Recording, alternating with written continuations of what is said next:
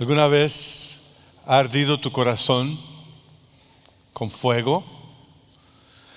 No me refiero a las cosquillitas que sientes cuando te enamoras en la secundaria o a esa emoción que sientes cuando tu equipo va ganando el partido.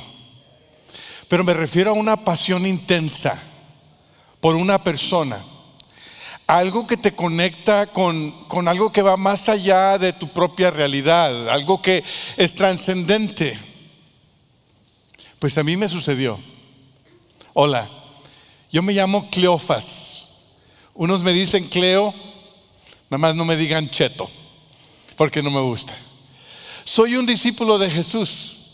No uno de los doce que tenía en su grupo más íntimo, sino uno de los 120 Habíamos aquellos hombres y mujeres que pudimos distinguir que Jesús era alguien especial, que no era un rabino común y corriente, sino que había en él una unción especial.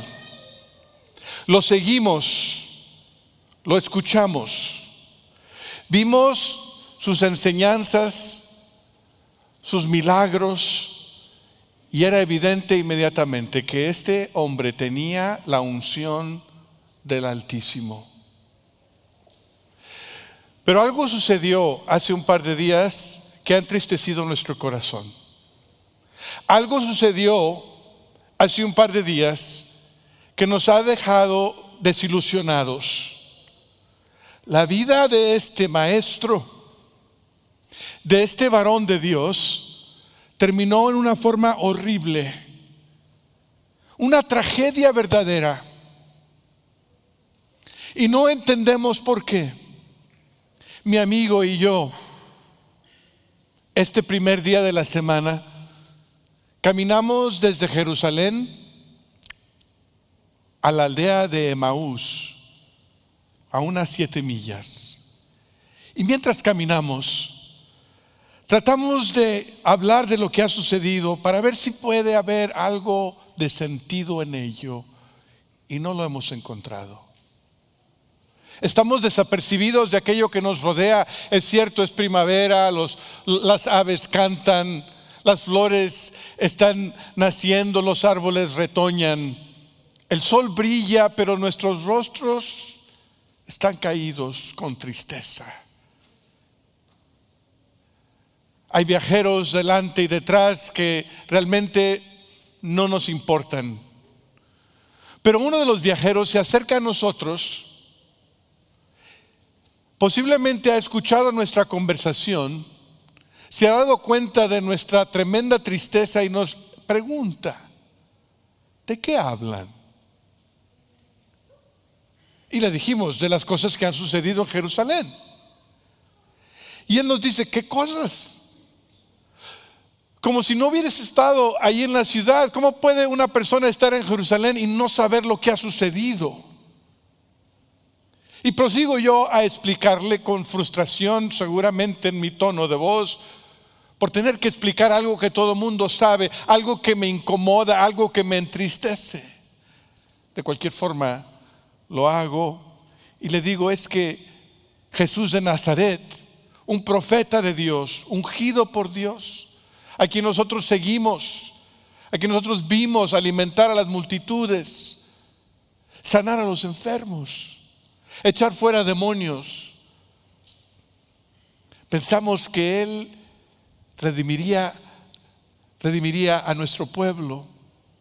Pensamos que Él era la persona que Dios había escogido para liberarnos de nuestra situación política y espiritual que era tan difícil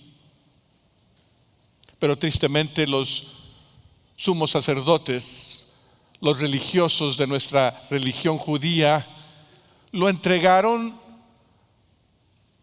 para sentenciarlo a muerte. Qué irónico. Los representantes de Dios entregaron al ungido de Dios. Los que deberían de de traer la esperanza de, un Dios, ahora entregan al único que nos había dado esperanza de redención. Y lo crucifican como criminal en una cruz. una corona de espinas, sangriento, el que sanó a los enfermos, llevando dolor sobre su cuerpo, el que alimentó a los hambrientos con una sed que no se puede saciar, el que dio esperanza y el que dio consolación a los tristes ahora está abandonado. El que vivió inocentemente y sin pecado ahora muere como un criminal. Qué injusto. Lo han sepultado en una tumba y han sellado la tumba con una piedra. Y al sellar la tumba han sellado nuestra esperanza. Nuestra esperanza está muerta. Nuestros sueños ahora están en un cuerpo frío. Y lo que es más, esta mañana, en la madrugada, algunas mujeres entre nosotros fueron a la tumba y no encontraron el cuerpo de Jesús. ¿Quién se pudiera atrever a robarse el cuerpo de alguien? No solamente sufrió injustamente, sino ahora su cuerpo no está ahí. Y pobres mujeres, tanto que lo amaban, que dicen que escucharon a ángeles. Y que los ángeles le dijeron que, que no está aquí porque ha resucitado. Pobres, no pueden enfrentar la realidad de que Cristo está muerto. Enviamos a otros discípulos entre nosotros confiables, o sea, hombres, para que pudieran comprobar lo que estas mujeres decían. Y llegaron a la tumba y la encontraron vacía, pero no vieron a ningún ángel ni a Jesús tampoco.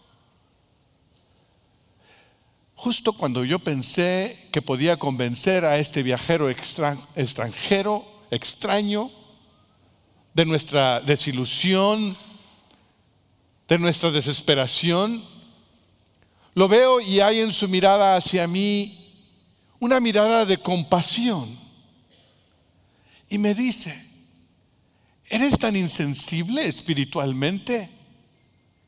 ¿Es tu fe tan pequeña que no te has dado cuenta que todas las escrituras hablaban de que el Mesías tenía que sufrir y morir? Y este extraño que viajaba con nosotros de repente resulta ser una persona con mucho conocimiento de nuestras escrituras. Y nos empieza a decir desde Torah, la ley de Moisés, a los profetas, cómo cada escritura apunta hacia Jesús de Nazaret.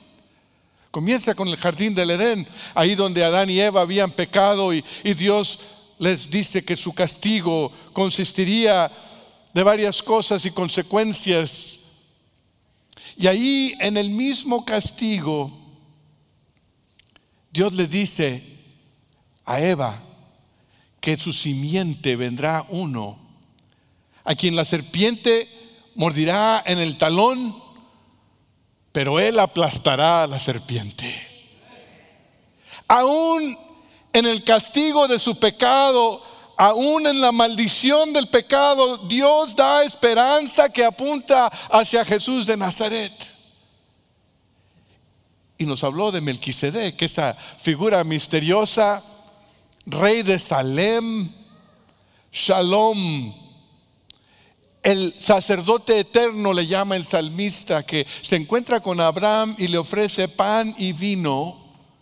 Y Abraham en comunión con este rey de Salem, con Melquisedec, le ofrece el 10% de todas sus posesiones. Ese Melquisedec apunta a la figura de Jesús de Nazaret, el sumo sacerdote.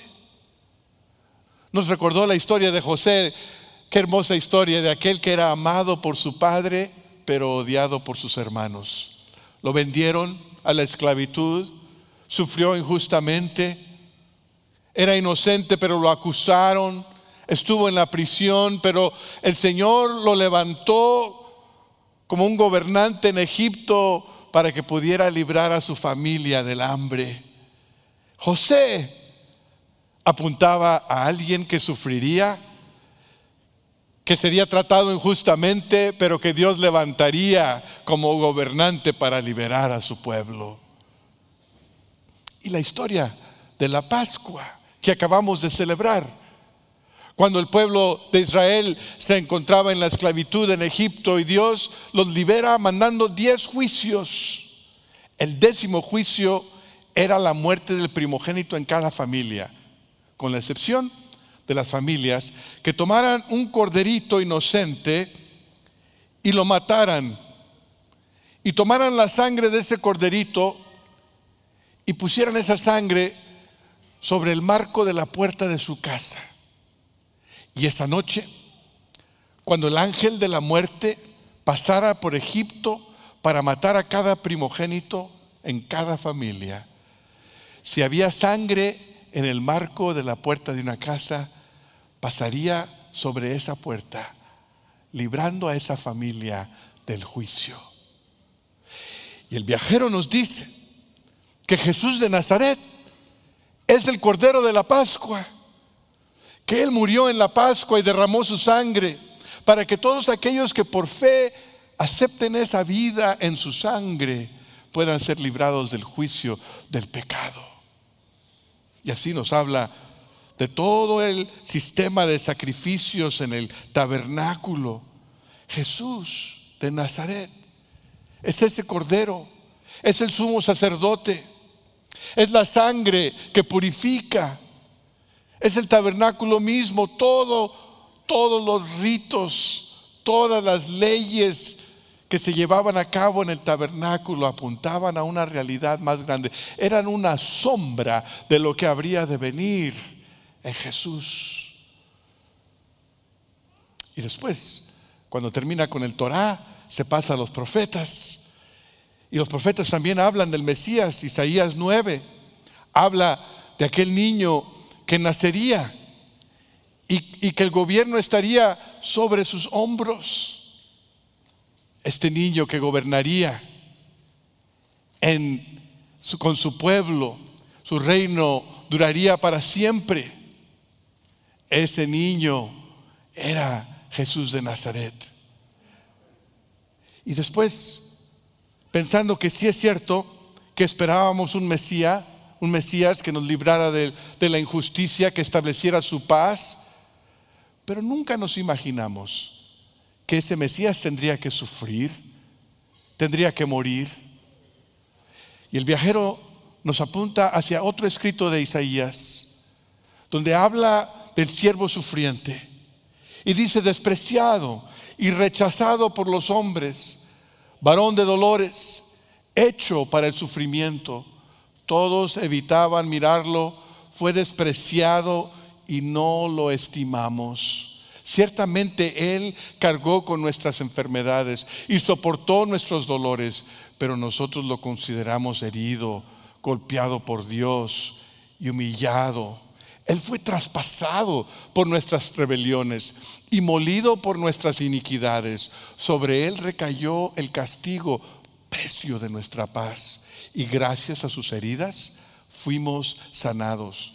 Todos andábamos perdidos como ovejas, cada uno seguía su propio camino, pero el Señor hizo recaer sobre él la iniquidad de todos nosotros, maltratado y humillado ni siquiera abrió su boca. Como cordero fue llevado al matadero, como oveja enmudeció ante su transquilador y ni siquiera abrió su boca. Después de aprenderlo y juzgarlo, le dieron muerte.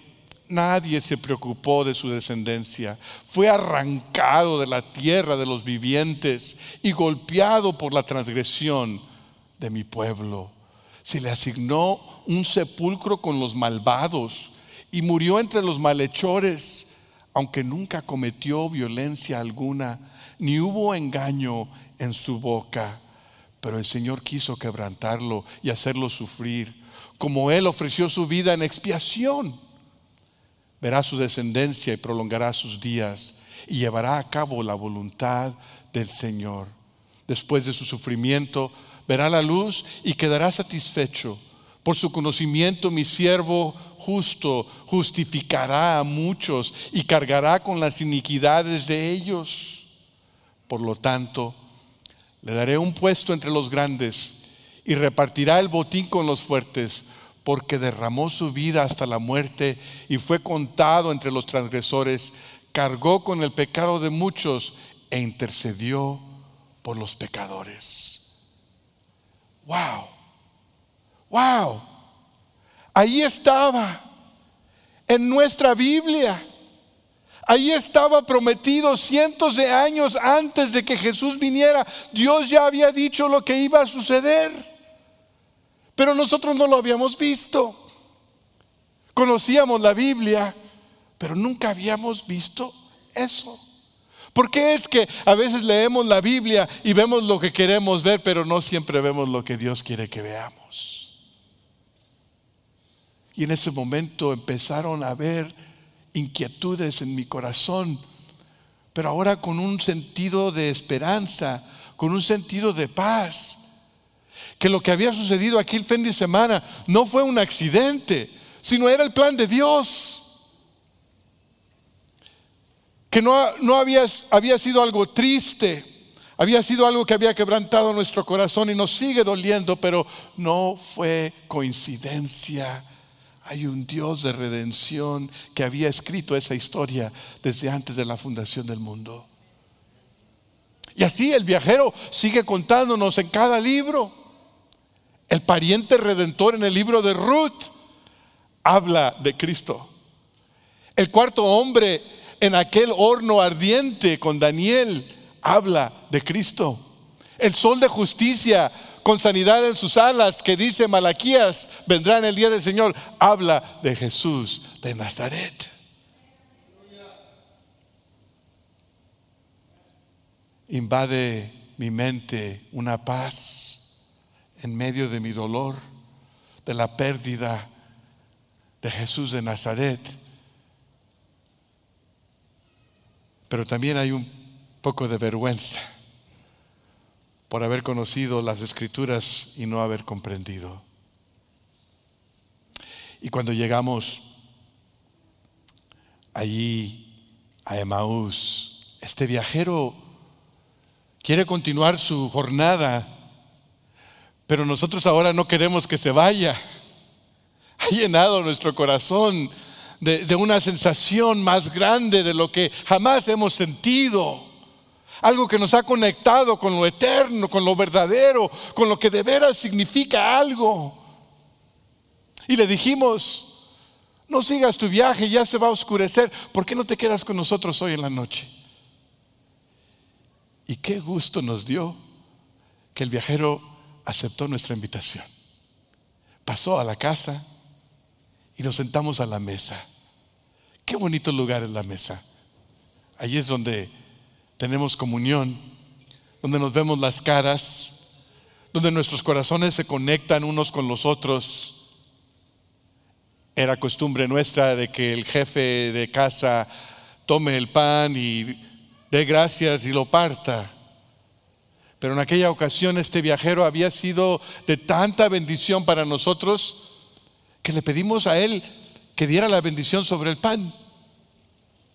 Y tomó el pan y lo bendijo y lo partió.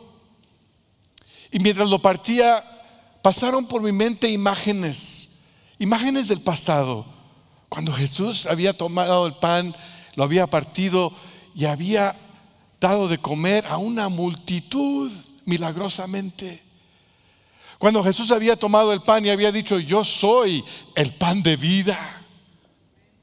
Cuando Jesús había partido el pan y habíamos disfrutado de su presencia, de su enseñanza, de su bendición. Y en aquel momento que este extranjero partía el pan, algo sucedió que abrió mis ojos espirituales y me di cuenta que este viajero era Jesús había resucitado, está vivo y está entre nosotros. Parte el pan y nos los da y nuestro corazón se llena de gozo. Me vuelvo a mi compañero viajero y nos vemos y sin tener que decir una palabra nos damos cuenta de que lo que ha sucedido ahí es algo estupendo y extraordinario. Y en el momento que nos dimos cuenta que ese viajero era Jesús, desaparece de entre nosotros. Y me vuelvo a mi compañero y le digo, ¿no ardían nuestros corazones cuando Él caminaba con nosotros y abría las escrituras?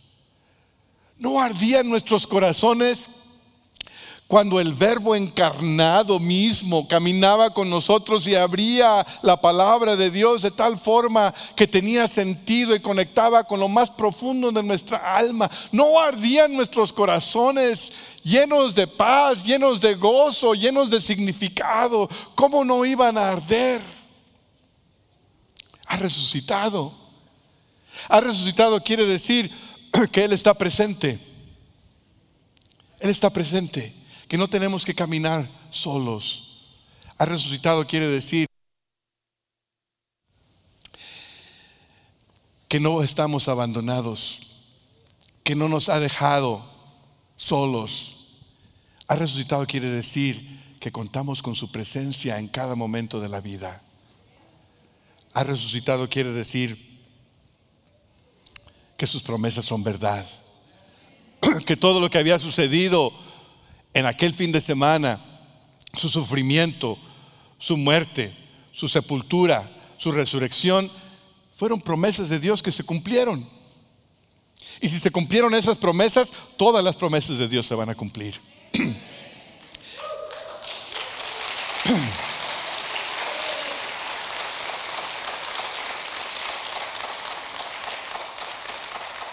Ha resucitado quiere decir que sus promesas son verdad que si Él dijo que un día va a regresar es porque va a regresar.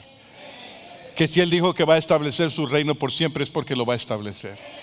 Que si Él dijo que aquellos que murieron en Cristo resucitarán primero es porque van a resucitar primero.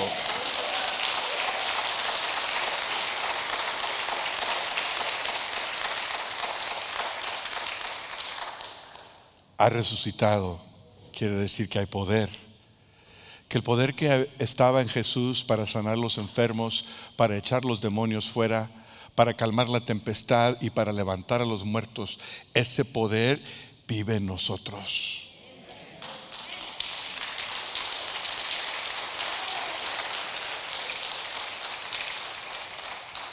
Ha resucitado. Esa es mi historia. Cleofas. Casi nadie me conoce.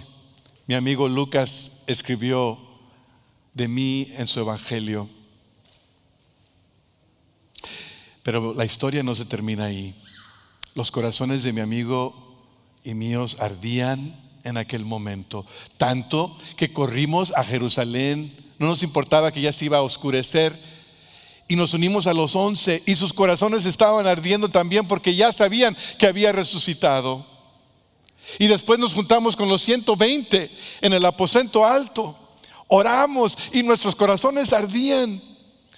Por 50 días esperamos la promesa del Señor y en el día de Pentecostés los 120 nos convertimos en 5 mil. Y como un incendio, los corazones ardientes cundieron sobre toda Jerusalén y de Jerusalén a Judea y de Judea hasta Samaria y de Samaria a Asia y Macedonia y hasta lo último de la tierra, aún hasta Roma. Y el mundo nunca fue igual, porque nuestros corazones ardieron y porque el fuego cundió. ¿Qué sucediera si en cada generación Dios hiciera arder los corazones de los que creen? ¿Qué sucediera si en cada generación hubiera personas que dicen, Señor, enciende mi corazón con fuego por tu presencia? ¿Qué sucediera si en cada generación ardiera nuestro corazón con un hambre de la presencia de Dios sobre todas las cosas, anhelando que Él esté con nosotros, confiando en cada momento en su presencia, gozándonos en la mesa del Señor? Dejando que Él purifique nuestras vidas, que nos dé convicción de pecado, que nos transforme. ¿Qué sucediera si en cada generación nuestros corazones ardieran por sus promesas, por la palabra de Dios. Que pudiéramos anhelar la palabra como si fuese pan de vida y escudriñásemos las escrituras para conocer lo que Dios quiere enseñarnos y confiásemos en ellas y viviésemos confiados en ellas. ¿Qué sucediera si en cada generación nuestro corazón ardiera por el poder de resurrección? En un mundo quebrantado, en un mundo que le dice bueno a lo malo y malo a lo bueno, pudiéramos creer que en Cristo hay poder para transformar nuestras vidas.